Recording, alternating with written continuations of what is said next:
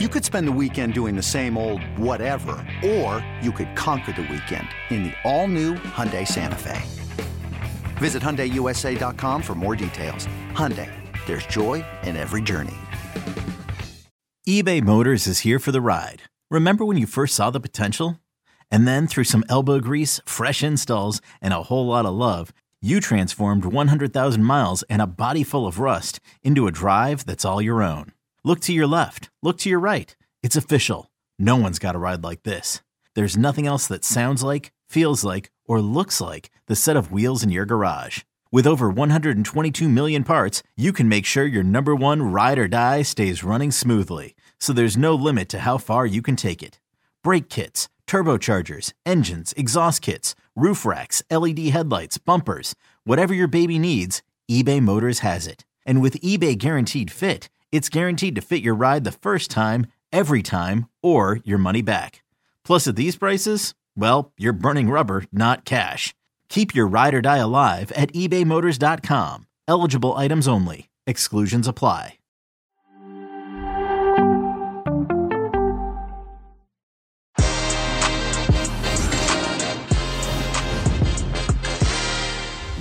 Well, well, well. He's not Kylian Mbappe. He's I'm gonna kill ya, Mbappe, courtesy of Ray Hudson back on the Champions League forum right there. PSG do the business against Juventus. Real Madrid was not overwhelmed in Scotland, and we got some great storylines from Shakhtar Donetsk. This and much more. Champions League day one, baby. Que golazo. This is live, and it's a packed show today. Michael Lahoud is in the house. Nigel Reo-Coker is in the house. And Jonathan Johnson will join us later on. Que golazo. Champions League is back. And so are we. Begins right now. Hey everybody, welcome to Que Golazo. I hope you enjoyed Champions League Day 1, Match Day 1, Tuesday. Day one, of course, Nigel Reo-Coker in the house, Michael Lahoud, Jonathan Johnson joining later on. This is a live episode. Live episode. Ask your questions. Be brave. Be questionable. We want them all. Mike wants them, Nigel wants them, and JJ wants them. Of course, we're going to be talking about all the matches that we saw today. Talk a little bit about tomorrow as well as we celebrate the return of the Champions League. Nigel Reo-Coker, how are you, buddy? I'm good, thank you, my friend. I'm surprised you didn't put in friend there, but okay, I guess we're keeping it very professional now. I'm very good. Exciting games today. Uh, everyone's obviously looking for the Paris Saint Germain and Juventus game. I'm sure we're going to get into. But for me, oh, there was a big shock. You must say there's some problems at Stamford Bridge. There are some big problems mm. at Stamford Bridge. I left it out in the intro just so you could say it, my friend. Michael Lahoud, how are you, buddy? I don't know. Usually I'm I'm positive upbeat. There's a heavy Villa vibe about today, but that's for another pod. But I'm doing good, doing well. Love your intro. It- It's got me just oozing for next year's Champions League when Manchester United make it. But like I said, all these things to come. He's feeling very confident about his Manchester. did you United. say Manchester United make it? yeah, Hey, man. listen, I'm it's just a- putting it out there. It's a marathon, okay, not a sprint. Couple of games in, it's a marathon. Hey, Michael, you're going to find out Nigel Reo-Coker is the dream killer. Every time Yeah, you have a yeah. dream, he's going to push it for you right there. Listen, I'm glass half full, half full. Let's go. Almost every single time. But welcome, everybody. Que Golazo Champions League. And yes, as Nigel attested to, uh, obviously a lot to talk about, but we begin with PSG against Juventus. Uh, a good win for Paris Saint Germain, and even better first half. Tremendous stuff. Uh, as we mentioned, uh, Ray Hudson appointed him. It's not Kylian Mbappe, it's I'll kill ya.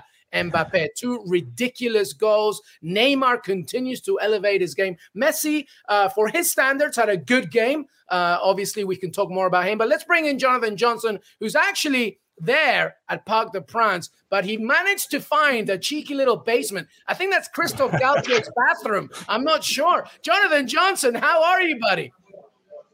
Can see it all behind me. I'm doing very well, thanks. How are you guys? Glad to be jumping on with you. We're very, very happy to have you, JJ. 2 1 to PSG straight away. Just give me your initial reactions to the game.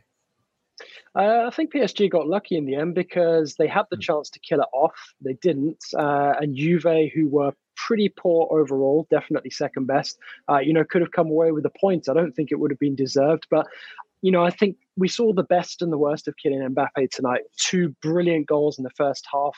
but a bit of selfishness in the second half. And ultimately, I think that prevented PSG from running away comfortable winners, as they probably should have, given the way that they created some of those chances. But there was a spell in the first half where it really was sort of a taste of what P- we've always known PSG could be with Me- with Messi, with Neymar, with Mbappe.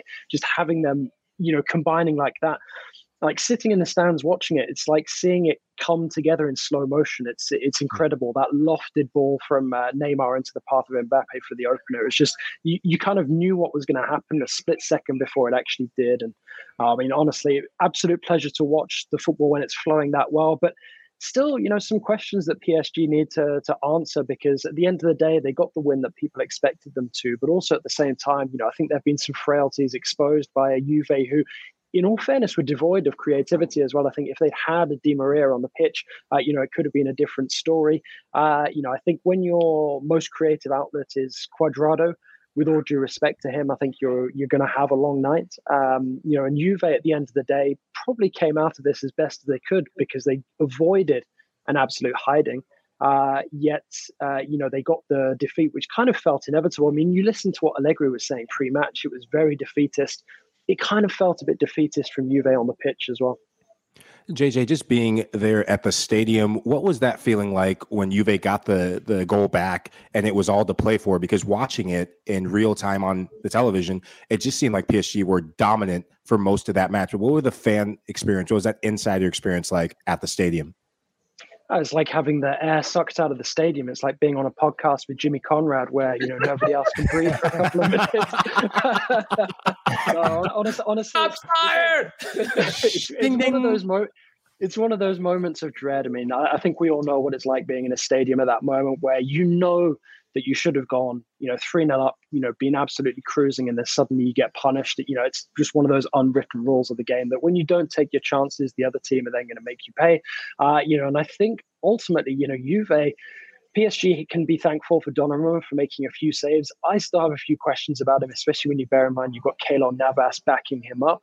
But also at the same time, you know, Juve pushed as hard as they could to, you know, to build on that momentum because it was a really unexpected lifeline for them. And like I said, took everyone in the stadium by surprise. I mean, you saw what the atmosphere was like at the beginning of the game, just electric. It's like, uh, you know, Paris had waited months to be given another crack at the Champions League after last season's disappointment. And, uh, you know, I think they felt it was almost slipping away at that moment that McKennie tucked it in. JJ, I've got two questions for you. I think you made a great valid point that I paid attention to. I thought that the connection, the cohesion between Neymar, and Mbappe, and Messi was absolutely fantastic. It was there to see. But your point you made in the second half that Mbappe did go a bit more selfish, which is rightly true. Mm do you think that still there could be a possibility down the line that the whole ego and diva thing could come back in there somehow and split that three up? And then my last other point to that I've got to ask you is do you see a difference in the style of play from under Pochettino to now? Because I personally felt that Paris Saint Germain were a lot more higher up the pitch or a lot more disciplined. They weren't all behind the ball as they would play under Pochettino, and there was that more kind of ruthlessness and and and um, arrogance to get forward that they have those front three. What did you see? Yeah, you raised some uh, really great points. NRC. I see. I mean, I think first of all, the point on what Galtier has got um, PSG doing at this moment in time, it's really interesting because the team, with the exception of Vitinha, is so similar to the team that Pochettino had. It's pretty much all the same players, with the exception of the Portuguese schema. I think he makes a big difference, but I don't think he makes all of the difference. It's the formation that I think Pochettino envisaged PSG playing in. Uh, you know, but also I think it's a team that is playing more for each other at this moment in time. Uh, you know, sort of touching on the other the other question that you mentioned, you've got Neymar and Messi playing for each other, playing for Mbappe. Uh, I do think that there is a possibility that the sort of ego, uh, you know, topic comes back into play at some point because I think Neymar will be, you know, really really cheesed off with what uh, Mbappe did in the second half, to put it lightly. You know, I think there was no need for it to be like that. It could have been much more convincing than that. I think something else that is really in, uh, impressive as well is Galtier has actually gotten these players to push. Now, I know Pochettino is a, is a coach who's famed for being able to get his players, uh, you know, to commit to that sort of work ethic and, you know, really harry the, op- the opponent's defense. But you look at some of the work that Messi was doing, especially in the second half, sort of crashing into tackles, running the ball up the field, playing it into the path of Mbappe. you know, it really it feels like they're all singing from the same hymn sheet. Whether or not that's just because this is a World Cup year, we'll have to wait and see after the World Cup in Qatar. But you know, the the, the early points are, are really really positive. Uh, you know, and I think Galtier does still have some things to to, to work with, but it does at the same time just feel a completely different team to, to Pochettino. And I think there are many people wondering, you know, how Pochettino failed to get these guys, uh, you know, to fire. I mean, there are a few, you know, subtle differences. Sergio Ramos coming into the defense and actually being a player that PSG can rely on is huge, not only because of his quality, his experience, uh, you know, but also his leadership as well, his ability to organize the team when he's on the pitch. But, uh, you know, at the end of the day, Galtier is, uh, you know, making something a lot better, a lot more attractive, a lot more impressive than Pochettino managed to do with PSG. Let me ask you one final question, JJ, before you go. Uh, you know, today I wake up and I see a lot of uh, Mbappe interviews. He's uh, New York Times and Wall Street Journal. He's putting out there, and I'm wondering as well. You know, how much of that kind of publicity PR moves uh, does Galtier like? Is he is he a bit of a strict manager when it comes to handling players outside of the football pitch? Do you think that like drives a little too much attention? Because on the other side of that, I'm seeing the best Neymar I've seen in years, like in years. And I feel like he's the kind of player that needs to just be nurtured in terms of, you know what, you want to go out and have some fun, that's fine. Do your thing. Just make sure that you show up for training every day. So my I guess my question is how much of a man manager is Galtier and how much does he appreciate or not appreciate all the things that these players do outside the football pitch and in training? That's a really good question because I mean, if you look at what was going on in the pre-match press conference, you know, Galtier obviously has a very good relationship with Mbappe. They're very at ease with each other. Obviously, communication key. Uh, you know, between them being you know uh, two Frenchmen, it's obviously easy for Galtier to say exactly what he expects of, of Mbappe and to get that uh, in return from him, but also for Mbappe to express himself when he's perhaps uh, you know a bit disgruntled about things. But for Galtier to be able to put his arm around Neymar, say this is what I expect from you, and to actually extract that on a consistent basis, that's really impressive because that's something we haven't seen anyone uh, be able to do really consistently since Neymar arrived back in 2017. Now, Galtier himself, I wouldn't say is necessarily the, the, the, the disciplinarian at PSG now. It's Luis Campos. When you talk about Galtier, you have to talk about Campos as well, the man who's kind of shaping this new look PSG. Uh, he's made some very interesting decisions, completely rebuilt the midfield, uh, you know, set down some ground rules for the players as well. But, you know, look at when the controversy threatened to flare up early in the season between Mbappe and Neymar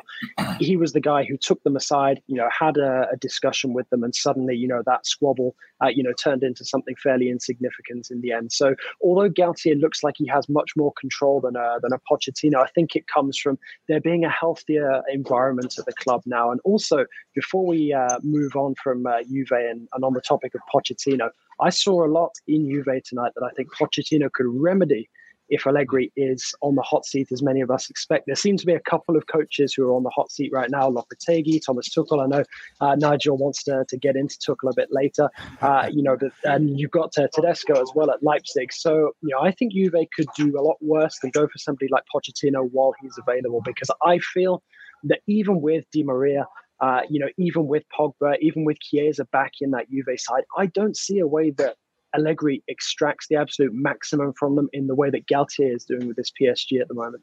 Yeah, a lot of players at Juventus could benefit from somebody like Mauricio Pochettino. We'll have to watch out for that one. But Jonathan Johnson, always good to see you. I'm sure that you got to get out of Christophe Galtier's bathroom very Fantastic to have you, my friend. Have a great rest of your evening. Get home safe, by the way. And we will see plenty more of you this week on Que Golazo and, of course, the Champions League. Thank you, JJ. Guys, always a pleasure. Yep. All right, that was Jonathan Johnson from uh, Parc des Princes, of course, for PSG. So I want to ask these two boys now about that game. Of course, two one uh, in Group H for PSG. Nigel, let's begin with you, and then Mike, you chime in. Just your overall reactions over this. Do you think this is a big uh, statement? From PSG, not just for this game, but over the course of the tournament, about how finally they really need to win this thing. I think it is a big statement. I think they really did start well, as uh, JJ said. And I looked at that game, and for me, even I was very surprised that the cohesion that I saw between the front three, they looked a lot more organized and disciplined. But what I liked about them is they weren't the old Paris Saint Germain that we saw in the Pochettino, where I felt that was so deep, everyone behind the ball when they lost the ball. Neymar worked hard under Pochettino. You see him so far from goal. Now there's that bit of arrogance that we have these front three. We can score against any team in Europe with the ability that they possess. But like JJ said, you still do question the back line, the defending. You know, Juventus are in that rebuilding phase. It's not the Juventus that we know of old. There's a lot going on there. They were missing obviously Pogba and some very influential players who could have played today. So again, it's not looking at the same Juventus, but it's a big win still because it's against Juventus. And by the way, it's the first time Paris Saint Germain have beaten Juventus in this competition. So I know for all you stats buff out there, it's the first time that they've won. But it was a good performance. But again, it's one of those situations where you just want them to look a lot more solid defensively in that midfield area because you don't want it to be a situation where they can be so creative and free flowing attacking wise. We don't want to constantly keep relying on Neymar, Messi, and Mbappe to score more goals than the opposition. So defense does play a part. What I liked about the first half was they showed ruthlessness and killer instinct in that half. What I don't like, and I actually I, I don't share the same optimism, full out optimism about them and their Champions League chances after one game and this performance, Nigel, is because of this. If you leave a team hanging around, let's go back to what they did against Real Madrid. They were arrogant, they were ruthless uh, for about 60 minutes, but they didn't put the game away if you keep one of the big boys in Europe around, and this is why the group stages are here, if you keep one of the big boys in Europe around like that, you find yourself losing that match or drawing, and then it's all to play for. I think against a better opposition, against a team that doesn't have as much wildfire spreading in it like Juventus, it could be a very different result. But it wasn't to be at the end of the day. What I do like about it, actually, going back to the middle of the park between Vitinha and Marco Verratti. I think it's their fifth time playing together, and it's just more of a dynamic nature in that midfield. I know Paredes going to Juventus; he was the main man last year, but this year I think it's almost like double pistons in the middle of the park. Marco Verratti allowed to get further forward, and this guy is a baller. He showed it on that decisive pass on the second goal, and his freedom to get more in attack, we've seen glimpses of it in past seasons. His freedom to get more into the attack will, will lead to more chances and take off the pressure chance creation off of Messi and Neymar's shoulders.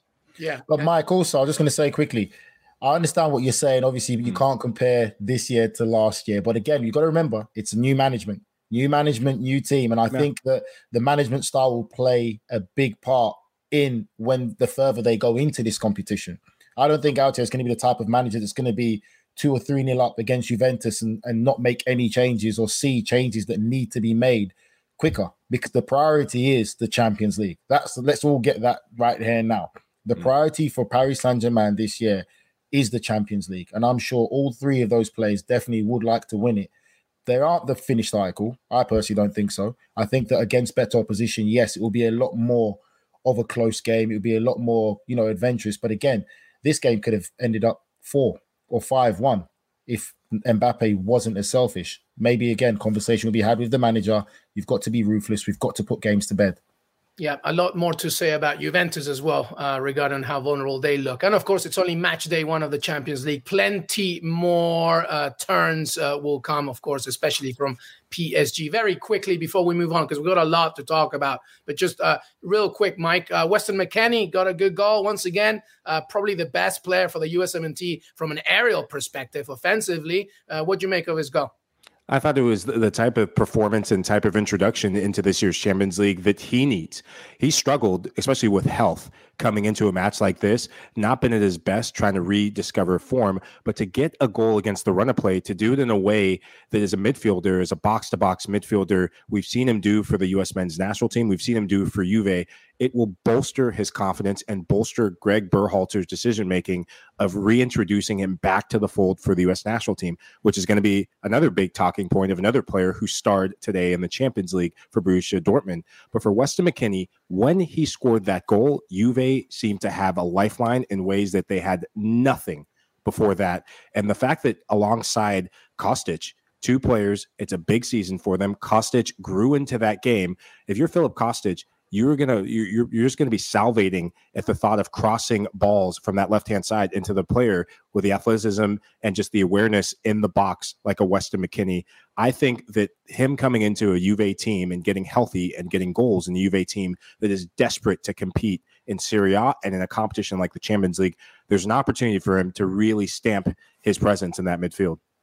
See, Mike, I'll be honest with you. I am a bit of a McKennie fan. The mm. one reason why I like him the most is he actually has a personality and edge to him, which I feel a lot of this USMNT players don't. It seems like all the personality and edge goes to the NFL and NBA players, but he's got that edge to him. But my thing is this he has to put himself under more pressure.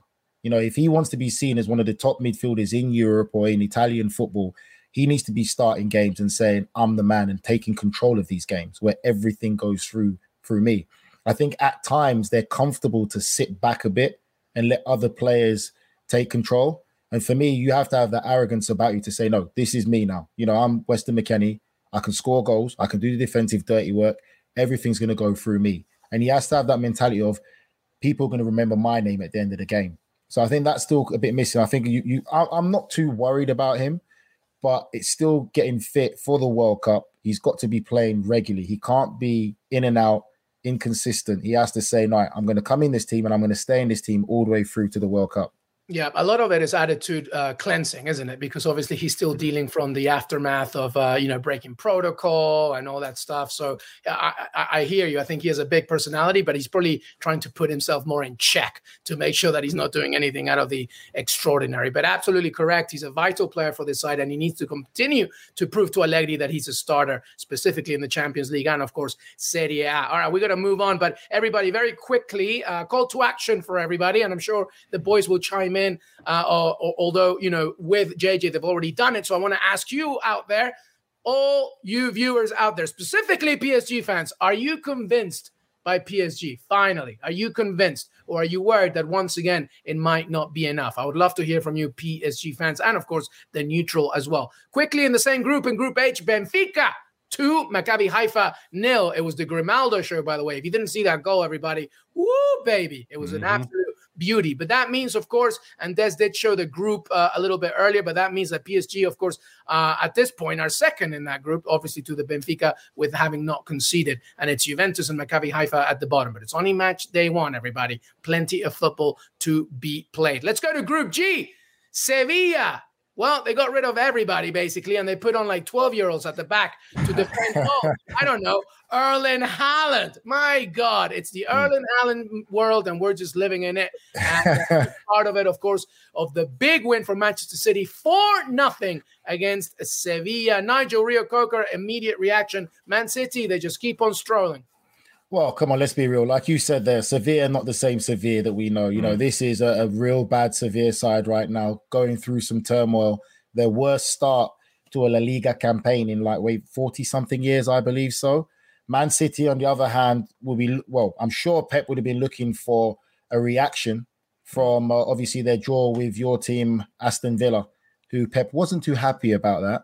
So uh, he wanted You're to see. Happy, Nigel? And he got a reaction today, you know. And for me, no surprise that Haaland was on the score sheet. What a goal his first goal was. I think the Sevilla players literally stood there looking at each mm. other to say, where did he come from? Yeah, he let me quickly ask you that, Nigel. Nigel, let me quickly ask you that, and, and Mike chime in, of course. Mm. It was Haaland's 20th Champions League game. Only 36 players have scored more goals than him in the history of the competition. That's kind of unbelievable. But let me ask you very quickly about that goal. I'm seeing a trait now that we're going to see for a while because it was a similar blueprint to the one that he scored against Villa, where yeah. De Bruyne goes out wide, right? And they already have the telepathic reaction, right?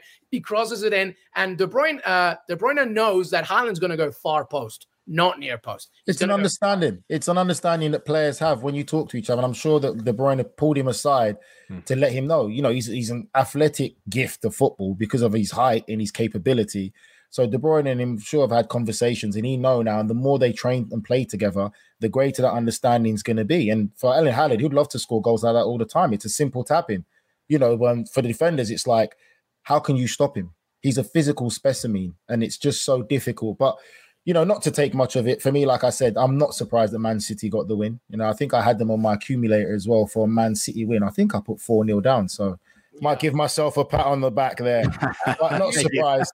Uh, of course, only Nigel's the only one that can attest. Yeah, yeah. okay, I'm just going to say this though, and again, this is to you and Mike as well. Obviously, yes, Man City got the win, and again, as we spoke just earlier about Paris Saint Germain, the hmm. priority for Manchester City is the Champions League. You know, they've won the Premier. It's the Champions League. They want that notoriety. They want that more worldwide presence of being Champions League champions. For me, again, like Pep said it earlier as well, they can't just think because they have Haaland that they're going to win the Champions League. He's a good piece, He's a piece that's been missing for sure. But at the same time, they still don't look the greatest defensively. They still look very vulnerable to concede goals. And the better oppositions they come against, the more that they'll be really tested, where we'll see how far they've come when it comes to winning this competition. I think what makes me excited about Manchester City, and I I hear that sentiment about them being vulnerable in transition, but when I look at their group, what a great test for them to build confidence, not just in the Premier League, but in this group, week or game in and game out, to build that just fortitude in the back line. They throw so many numbers forward. And when you have a player like Erling Haaland, what excites me about this team is that you're going to get more goal scoring midfielders. Kevin De Bruyne already getting off the score sheet in the Premier League. His assist sheet is going to go up. Phil Foden, a player that I, I, I love and a player that what young player of the year and just a guy who has just a nose for goal, attacking midfielder. You can put him out wide, you can put him centrally. Just so many players who have a versatility about them. When you have a target player, when you have a presence like Erling Haaland, teams are going to have to focus on him more, and that's going to create gaps. Bernardo Silva already getting a goal in the Premier League because so many teams Erling Haaland commands the respect and commands their attention for Manchester City. That can unlock sturdier backlines in this competition. It's just one game, but to go on the road and really put a team who's struggling like Sevilla, Lopetegui looked like just a guy who didn't even know which way was up. Looked like he was running around the sideline asking for any help, maybe going to the crowd screaming, ayúdame, ayúdame, but no one there to help him. I think his job's on the line, and oof, it could be a dark, dark, dark day for Sevilla. But honestly, Mike, from what you saw there, you really think that Manchester City, with just the inclusion of Haaland, really could compete against some of the other top teams that's in this competition. Oh, absolutely. Yeah. Who absolutely. Okay, so let, let, let's let, let's bring it to this then. Who would be your favorite to win this whole mm. thing, Mike?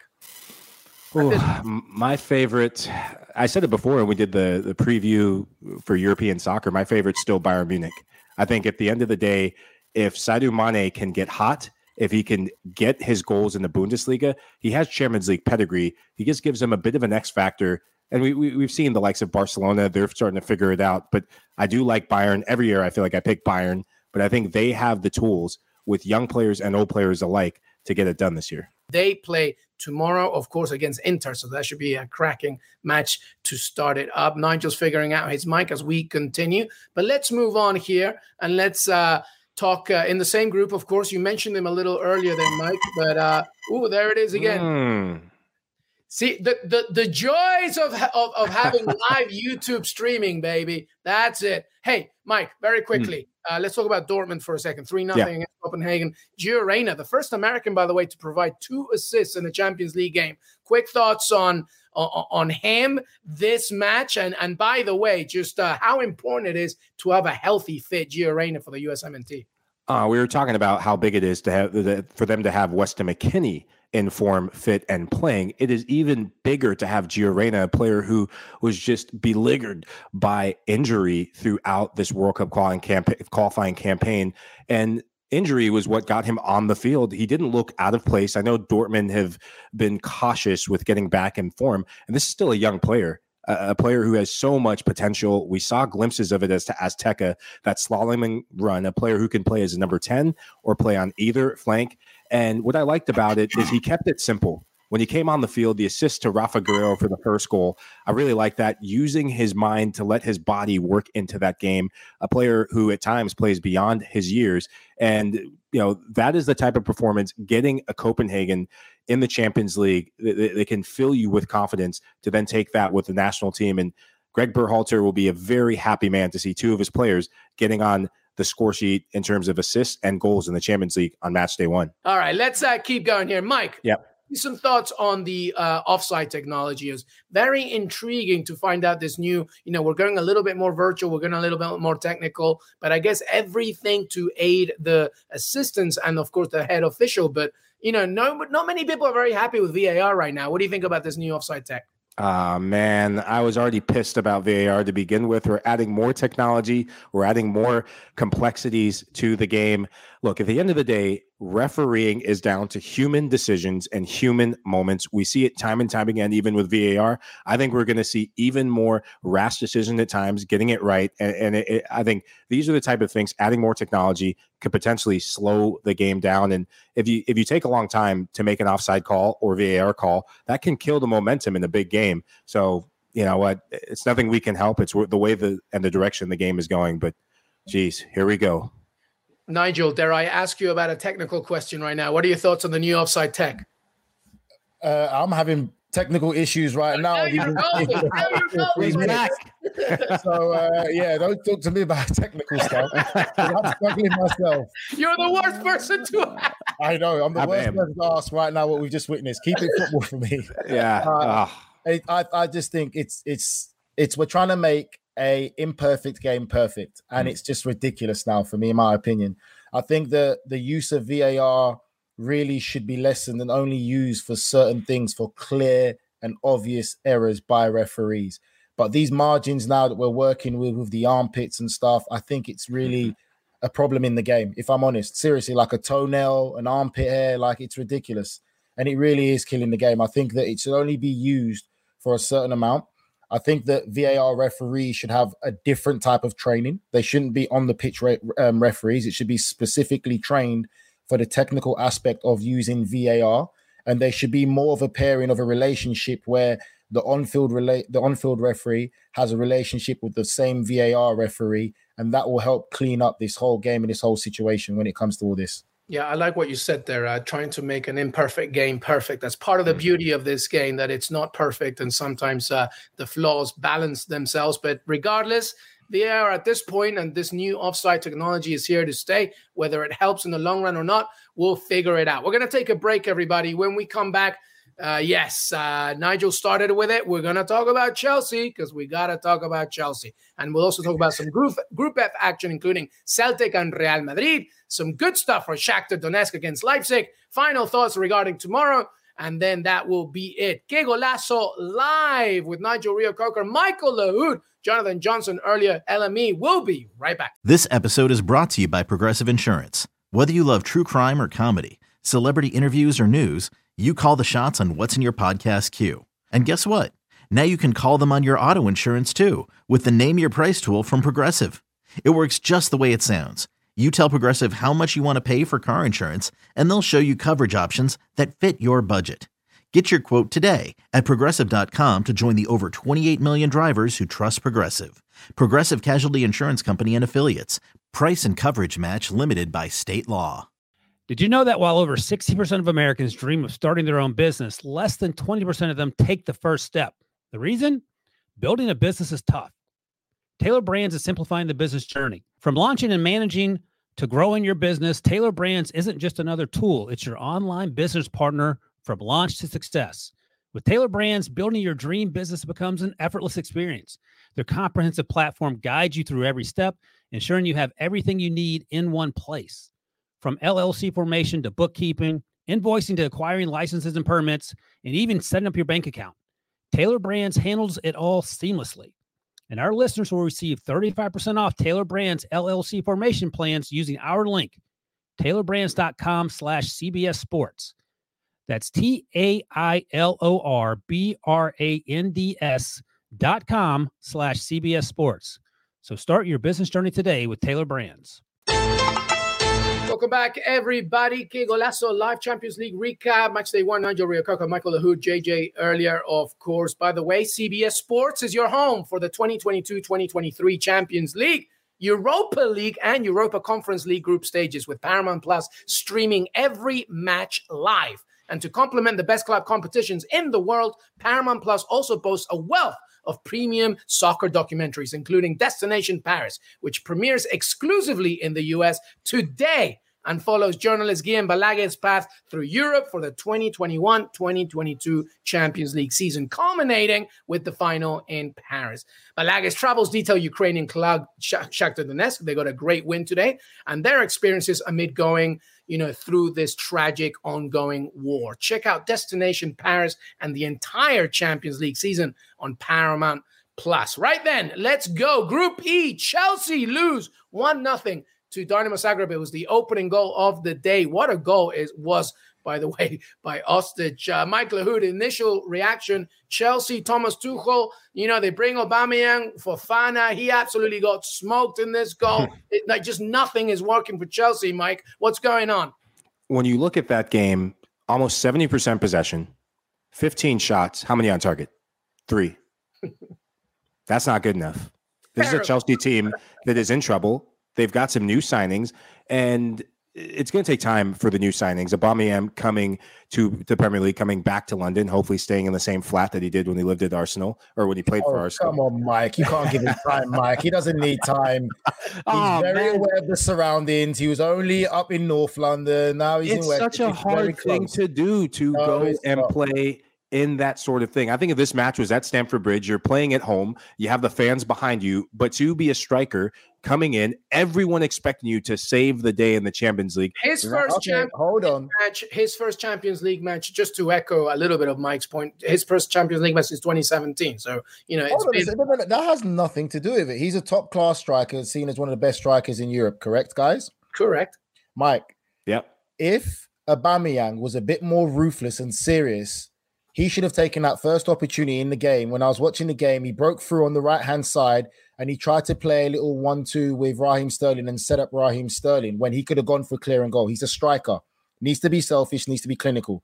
Chelsea go 1 0 up there. It's a whole different game. I know people might say, oh, you know, it's if buts and maybes, but that's the difference of having a Haaland, a Messi, Neymar, Mbappe, and having an Aubameyang. For me, there, he's trying to be too cute and play the one two, thinking it's all fun and games where you need to be clinical. You need to score goals. You need to make sure, and even if you're going to try and be a good teammate and pass it back to Raheem Sterling, it's got to get there. It's got to count. It can't be two or three feet. So for me, it was arrogance without an end product, and uh, I think Chelsea in some serious trouble. I'd be reticent to to put all the the blame on Aubameyang in this game. Chelsea weren't without having chances. So if you're going to say that, you know, being too cute, trying to dribble in, late in the game, especially in the second half, you're down a goal. Reece James was trying to dribble in. You beat you one man, you beat the second, trying to go. So you could say that about every single one. This was a team issue, not just one striker. No, I, I agree with you. I, I, yeah. I think it just plays the part of sometimes you can put a bit of emphasis on players and understanding the difference of why people love so much of the old Mbappe, Neymar, and Haaland, and uh, Aubameyang. You know, for me, Aubameyang's got the ability and talent, but again, when you see it, for me, those are the moments you have to be clinical score your goal, take your chances. But trying to be too cute, laughing, thinking, probably the arrogance thinking they're going to get a goal, they're going to win the game. Now you come to a result where you lost 1 0 and you're Chelsea. And for me, you got to give credit. They defended well, they played great counter attacking football, and they had a few chances. Uh, uh, um, the goalkeeper pulled a fantastic world class save. Let's not forget that yep. to keep it still 1 0. And for me, they deserve the win. I think Chelsea, there's a lot going on there. Oh, I, I, don't think anybody's denying that uh, yeah. uh, Zagreb deserved the win. I would actually, you know, Aubameyang's, uh, you know, need to finish that is, is spot on. Actually, but I don't think the scapegoat should be on him. I mean, no. that. No, they, okay. that goal, yeah, I think that's harsh. The goal they conceded was awful from a Chelsea perspective. Thomas Tuchel is renowned for his defensive stability. The fact that Fofana, you know, just as we're blaming Pierre Emerick Aubameyang for not scoring, Fofana really should have done better. Uh, it was a tremendous counter-attacking play. But let's just be clear on something here, Nigel, and then Mike jumps in. This right now, at this moment, is awful for Chelsea Football Club, a team that just won the Champions League a few years ago, is trying right? To not only defend the title from a few years ago, but also stay in a top four race. That may not happen at this point with the likes of, you know, Arsenal and Tottenham elevating. What do you see right now with Chelsea and Thomas Tuchel? Is he deep underwater to the point that Todd Boehly should say, I think it's time for him to go? Mike. Uh, I don't want no silences in this I show. Think, hey, yeah, if, you, if, you, if you don't if you don't want to answer it, I'll answer it. No, I'll answer Look, it. I'll, I, I, it went to you first, Mike. Not like you're avoiding oh, it. So if you don't want to answer it, I'll answer it. Okay, no, I said I'll answer it. You know what? If he doesn't want to answer it, I'll answer it. Okay, look, at the end of the day, this is a Chelsea team that, given all the crap things that are happening this season, you just landed a striker. It's his first game and then start in the Champions League, he didn't deliver. I think it would be cruel to make that change right now. Give him a couple games. if after maybe the end of this month, if Chelsea are still not performing, then you have your decision. But to, after one game, say, mm, you know what, Tuchel's on the, the firing block, I think would be senseless I mean, for Mike, Chelsea. To be fair, my question was more rounded to the point where they got embarrassed by Leeds United. They're not doing that well in the Premier League, culminating with the fact that they didn't really play that well in the Champions League today. I guess yes, you're right. I'm trying to create a little bit of a telenovela situation. Yeah, but, but even in that, LME, to jump in on that, look at the players that were there. They're still building this project as they're going. With mm. each game, Fofana wasn't there. He's just come in. Aubameyang has just but come he, in. He just come in, but okay. he's he's been playing well, football. It's not like yeah, yeah but he's just come into Chelsea. He's been playing for length. Right. the thing we've got to understand, we've got to, we've got to accept this, right? Chelsea is in that top one percent of football clubs. They're expected to win. We've seen Chelsea win Champions League, win Premier League titles, and sack the manager the next season. That is what you get for being at Chelsea right now, where they're at with the players that they have it's not good enough. Thomas Tuchel is definitely on thin ice. Three wins, the performance, one draw, two losses. Their goal difference is minus one. And if Fofana wasn't ready, then why would Tuchel start him? I guess. I guess I'm just trying to figure out is two. And he and Mike, we've talked about this a lot. Tuchel yeah. deserves a lot of credit for what he did during the Abramovich Last situation. Season. He had to act as a communications officer. But Nigel, I think me and you are in agreement, right? I think Tuchel. It's not, I'm not saying fire him tomorrow, but there is definitely he's, a deep water situation here. He's on thin ice. He's on very thin ice because, again, it's not just also the results, it's the performances. And for me, I fail to see what the game plan of Chelsea is or what their style of play is because it just looked all over the place right now. We can question some of the signings, yes. But again, these are all Tuchel signings. These are not signings that are being done by someone else. These are players that he's agreed to and they're coming into the club. And then yet he's criticized some of them. But these are the signings that he got. So there is something there because he really is being all over the place. Obviously, you looked at he's bust up with Antonio Conte as well. There's something there. He's his body language, his facial expressions during the game as well. When Chelsea players make mistakes, that doesn't help. So for me, I don't think if Todd Boehly does decide to say, you know what, we need a change, I don't I won't argue against that. I think sometimes managers have a lifespan at clubs, whether it's two or three years. It doesn't take nothing of what he did under what happened at Chelsea recently. But for me, I just don't think the performance has been good enough for players that he asks for, that he's getting, and they're still not performing. And then Chelsea just still look all over the place. I think, as I said before, I sound like a broken record. I think the fact that Todd Boehly, we talked about the ruthlessness of Chelsea, that was under Abramovich. They have a new owner. There is no way a new owner, an American owner who's never managed a football club before, is going to make this rash Let's just be honest oh, about. Oh yeah, that. no, no, no. My question, I don't and, think, that, I don't think that Nigel and, I, and Mike, you're gonna end this because yeah. we have to move us. But I think what Nigel are saying is like he's in deep water. Whether Boehly's gonna do this or not, like that's a different conversation. But oh, should oh, should Boehly be thinking about this? Though I guess that's my regardless yeah. whether. Well, my, my thing is no. Okay. I'm very staunch on that. I'm not even a Chelsea fan. I want I want to see them know. lose. My thing I, is, I want to see my them. Thing is, my thing is, yeah, you better start thinking before it gets worse and worse. That yeah. that uh, would be a problem. And and, and also we've yeah. seen, I mean, after two games, and this is the only thing I'm going to mention about Manchester United. After two games, you were talking about Erik Ten Hag getting the sack. No, I never right? said that. Just for the record, I well, never said we, that. There are a lot of us that were saying Erik Ten Hag could get the sack. This is there, they win one very, game. There's a they very big difference, game. though, Mike Lahoud. There's a very big difference. This is a Manchester United squad that was random, like before your Anthony's came in and Casemiro's, a Manchester United squad that really no identity, individuality. Thomas Tuchel didn't just show up for this side. And to Nigel's point, he's one of these players that have come in. Raheem Sterling, an England international. Fofana, a very good center back. Now we're getting a lot of good additions. So I think it's, I see your point, but Ten Hag's thing is he was entering a pit of fire that he had just to calm down. Tuchel, uh, yes, the Abramovich situation was a troubling one, but he's been there for a while to know enough right? That I, I, I want to have this. this. I, I, challenge that by saying so when your owner, Russian billionaire owner, getting forced out of the country, your mm. club is in sanction. That's not a pit of fire.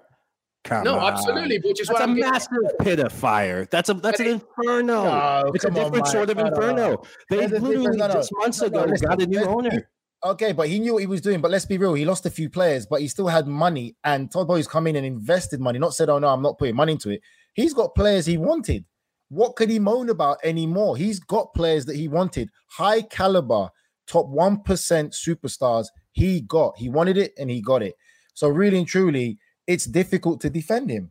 So this is how we're going to end it by me just doing a call to action to Chelsea fans. Chelsea fans out there, what do you think? Are you happy with Tuchel right now? Do you think, as Mike says, you know, we need a little bit more time? New players have come in. It's only September. Everybody calm down. Or do you maybe lean towards what Nigel and I are saying, which is like, you know, in this very fickle, very impatient game of ours, and specifically a Premier League team, a Premier League team that really should be rivaling for the title, has he run his course. Chelsea fans, we want to hear from you. All right, let's keep going. But I love this episode. Let's keep going, everybody. I'm just going to read out very quickly. Salzburg, AC Milan, 1 0 in that one. By the way, uh, Kalulu channeling his inner Boateng as Okafor put him on his backside for the opening goal. And Serginho Dest came on for his Milan debut. Mike, very quick on Serginho Dest. Good, good stuff for him, huh? Just to at least get some minutes in Serie A. Yeah, it's good always to get back in a team, and especially a team that's high rolling and in fuego like AC Milan. This is a Milan team that, when I look at Rafa Leao, he is the best player of this team and one of the best players in Serie A. Getting an assist today when Milan were down and not playing their best stuff early on. But hey, your big players have to show up, especially young players in a young AC Milan team that's coming of age. Serginho Dest is in the right place. Quick one, Mike. Just for me, do you think that do you worry about the game time that the USMNT players are getting? Because obviously he came on today. But for most of the players who will start for the USMNT in the World Cup, are you worried that they're not getting enough game time in Europe? That's a good question. I, I worry about one player in particular, Christian Pulisic. When we go for Chelsea, we didn't touch on him. He's the one player I worry about. The others, I don't, because they qualified for the World Cup not getting full time at their respective clubs, and yeah. they will have a point to prove before going to the World Cup and even have more of just a chip on their shoulder to prove a point against some of the world's biggest names from England, from Wales, and etc. in the group. So Christian Pulisic, I think come January he needs to leave Chelsea. Well, we will see, but plenty of action needs to be done from many USMNT players. And even though Brendan Aaronson and Gio Reyna and even McKennie for today are on the up, somebody like Christian Pulisic, very frustrated, needs all the minutes that he can get. Let's move on to Group F. Celtic, tremendous to see Celtic back in the Champions League. Uh, they have a fantastic manager in Ange Postecoglou. He said some great comments about that. They're not going to, you know, bow down to a Real Madrid. Well, they probably, you know, should have been a little bit smarter, I guess. Uh, but Real Madrid are Real Madrid, and they win three no. nothing. I can't believe you just said that. Hey, let me just jump in there, Mike. Listen, yeah. what a game! Celtic were absolutely very good. They were fantastic. They were very they really were fantastic. But the, the difference, result. I'll just say this: the difference is, and this is what I said, it probably be a Real Madrid win. Is Real Madrid have that quality? That's it. Celtic could have been probably 2 0 up in this game or 3 0 up with the chances that they had. And that's the difference that people have to understand. When you pay for these top caliber players, this is what you get. Because when they get their moment, they take it and they seize it. And that is all Real Madrid did. Because I think Celtic, if that's going to be their approach, Celtic should be in for a real good campaign this this Champions League because they were phenomenal. Yeah, I, I, agree with you. I'm so glad you said that, Nigel, because on the counter, Celtic look lethal, almost yeah. lethal, I should say. And that McGregor chance, I think that's the one you're alluding to, the one that hits the post. If that goes in, we've seen those magical nights at Celtic Park before yeah. against the Barcelonas, against some of the your biggest names.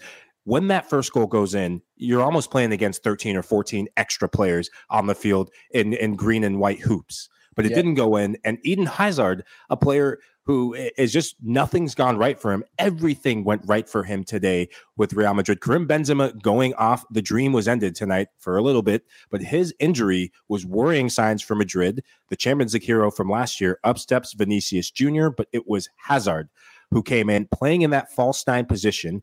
A position that we haven't really seen him play before in his career, but he steps in and that slaloming run for the Modric goal, the assist, and Luka Modric. What he turns 37 in September. Geez, aging like fine wine outside the boot, but it was it was Eden Hazard winding back the clock and getting the assist and getting a goal. That is going to be a massive boost for Madrid, but cannot fault Celtic for their effort today. If anything, uh, kudos to them for wanting to go after it, not just sitting back and being pragmatic. Going to Madrid or latter stages of this group, pragmatism is definitely something they can look to. But hey, congratulations for just giving a valiant eff- effort. I just want to put this out there before we move on. This is just to put out there. I look at how Real Madrid performed today, and I just think if they had Mbappe, they are hmm. the finished article to win this competition. With the mix that they've got of experience and youth and Mbappe up top, they would be lethal. Just putting it out there. We'll put it out there as much as you can. He is a PSG player for now, but Real Madrid do get a win. Uh, Benzema, though, to Mike's point, uh, a little worrying with a knee injury. We'll have to monitor that. But Eden Hazard scoring his seventh goal in a Madrid shirt, and of course, Vinny Jr., Modric uh, getting the champs off to a winning start. The feel-good story of the day is Shakhtar Donetsk with a great victory against Leipzig, uh, you may not think that Leipzig is, you know, a perennial giant in the Champions League, but Shakhtar Donetsk has gone through a lot, of course, as we know through the past year, and you know, it's it's been a good victory for them. Tedesco on the hot seat, though. Uh, Michael Lahoud, thoughts? Yeah, I would not be surprised if this is his last scene. Gave, they've given up eight goals in their last two games went on the road to Frankfurt, who looked like they were in dire straits after two games into the Bundesliga season. Now they look to be getting their season going.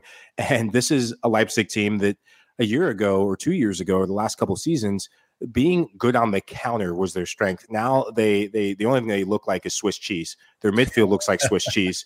And Shakhtar, that last goal that Traore, I think, who has had some injury woes coming back in. I think Nigel, I think he has some Sierra Leone uh, connections, if I'm not mistaken. So, you know, conversation for another day, my Leone stars.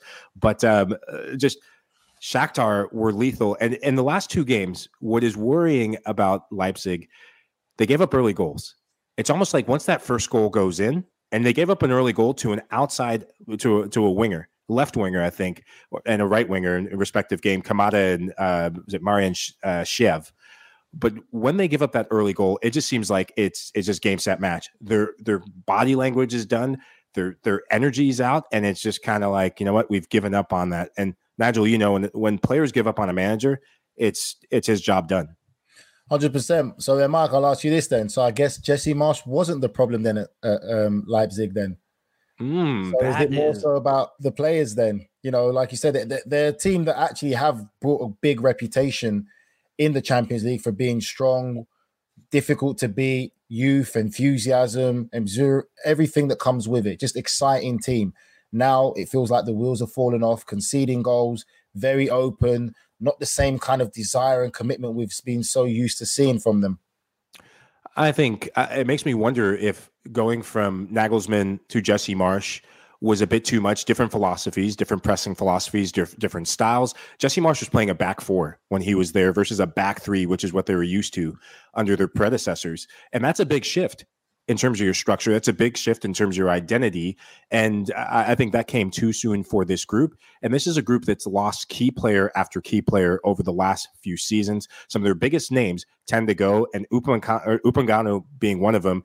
But uh, the, the Frenchman up top, can't think of his name right now, star from last year, but he looks disgruntled right now, starting the season on fire, picking up where he left off, but just looks like a guy who's thinking, What have I done by staying here? I should have left. And when you have players like that in your team that you're counting on, it doesn't do you any good when they're not feeling it, not not feeling the manager, and not buying into his philosophy. Yeah, you meant Nkunku, I believe, right? Nkunku, yeah, yeah, yeah. yeah very good player, of course. Uh, but fantastic stuff, regardless, for Shakhtar Donetsk. Uh, haven't played at home you know, in a in the home city since 2014. Couldn't play for six months this year due to the war in Ukraine. Only started the season two weeks ago and forced to play the Champions League home games in Warsaw. And they began the European campaign with a four win at Leipzig. Tremendous stuff. All right, everybody, we're going to wrap up here, and this will be a question for you all. But I'll ask these lovely gentlemen here first before we say goodbye. The Champions League continues tomorrow as well. Nigel Reo-Coker, what are your must watch games for tomorrow? Well, there's two standout ones for me. I think for me, I'll have to say Napoli Liverpool. I think that is going to be an absolute firecracker. Um, Liverpool for me is still going through a bit of an indifferent time in the Premier League as well, and they've still got some issues that they've got to work out to show that they could probably win the Champions League this year. Napoli are flying in Serie A, really look like an exciting team. I think that's going to be a great game and that's going to be my main one. I'd also say, with a little bit of a side eye, I might think the Tottenham and Marseille one could be a bit mm. spicy as well. Well, gosh, I'm going to go for the marquee game Bayern versus Inter. this Oh, game, this group, that. that's everyone's going for that. Well, you have to. You I have- I have to go for it. Already, What- I have to- you have to go somewhere else. I have to go. For, so number one, I have to go for that one because I picked Bayern to win it all. You're So I have to go for that one. But secondly, I'm intrigued by what's going to happen with this Barcelona team. They seem to be clicking. I know they're not playing one playing in the competition, but they seem to be clicking at the right time in time for this competition start. And it just makes me wonder. We we picked teams that we thought could progress and teams that we couldn't. We picked. I think you were the only one, LME, that picked them to go through when we did the preview.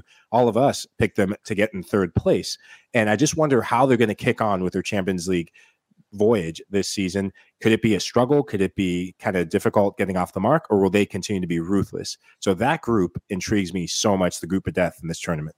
Yeah, absolutely. Um, I'll just echo Nigel. Liverpool Napoli to me seems like such a sexy fixture. I hope, and a lot of uh, hopes we've been uh, having on Napoli because we were a little bit worried about them after you know the likes of Dries Mertens and Insigne they left, but now they're looking pretty good. Victor Osimhen is an absolute striker to watch. We'll have to see how he does against Liverpool. My goodness! But we're asking you right now if you want to chime in. You could even reply on Que Golazo Pod on Twitter. Uh, what are the games that you want to watch tomorrow? And of course, the Europa League as well later in the week. This has been a tremendous episode. Fantastic stuff. Nigel Reo-Coker, Michael Lahoud, Jonathan Johnson. I believe he just texted me. He's still stuck in that toilet. He's trying to get out. Nigel, final thoughts. Anywhere you can go, anywhere with this. So thank you so much for being here. Final thoughts, buddy, before we say goodbye. I had a fantastic time. I'm looking forward to it. More great football. I'm sure we're going to be in for some firecracker games tomorrow as well. And I apologize for my mic issue. You know, VAR affects football, and then my mic issues affects me. You know, it's it's all in football. It all sticks together. So it won't happen again. I promise. I love it. I love it. I love it. My friend, you are more than worth it. Don't worry about it. Mick Lahoud, final thoughts, buddy. You know, I'm just happy, as I say it each week in the build up to this, that European football is back and the main European football, the Champions League. And this season is giving some mouth-watering matches and some interesting groups. And tomorrow will be no different. Some key matchups that could have some longer term implications on, you know, tap for tomorrow. Absolutely. What a great start to the Champions League 2022 2023. Don't forget, you can watch every single game on Paramount Plus and CBS Sports. Nigel Reo-Coker, he's not on Twitter. He's a smart man. You can follow him more, I guess, on Instagram. But Mike Lahoud at Mike Lahoud as well. Jonathan Johnson, John underscore Le Gossip. You can also read JJ's content on CBS Sports website. I'm LME at LME Chegaray. Thank you so much for listening to Que. Take a minute to leave us a rating and review on your favorite podcast platforms. We're on Apple Pod, Spotify, Stitcher, anywhere you listen to podcasts. We're also available as video, as you know. Subscribe to us on YouTube. Help us get to 25,000 subscribers. Make sure that you visit YouTube. Thank you so much, everybody. Have a fantastic rest of your evening. Enjoy the Champions League, Europa League, Conference League, and much more action. We will see you next time. Till then, bye bye.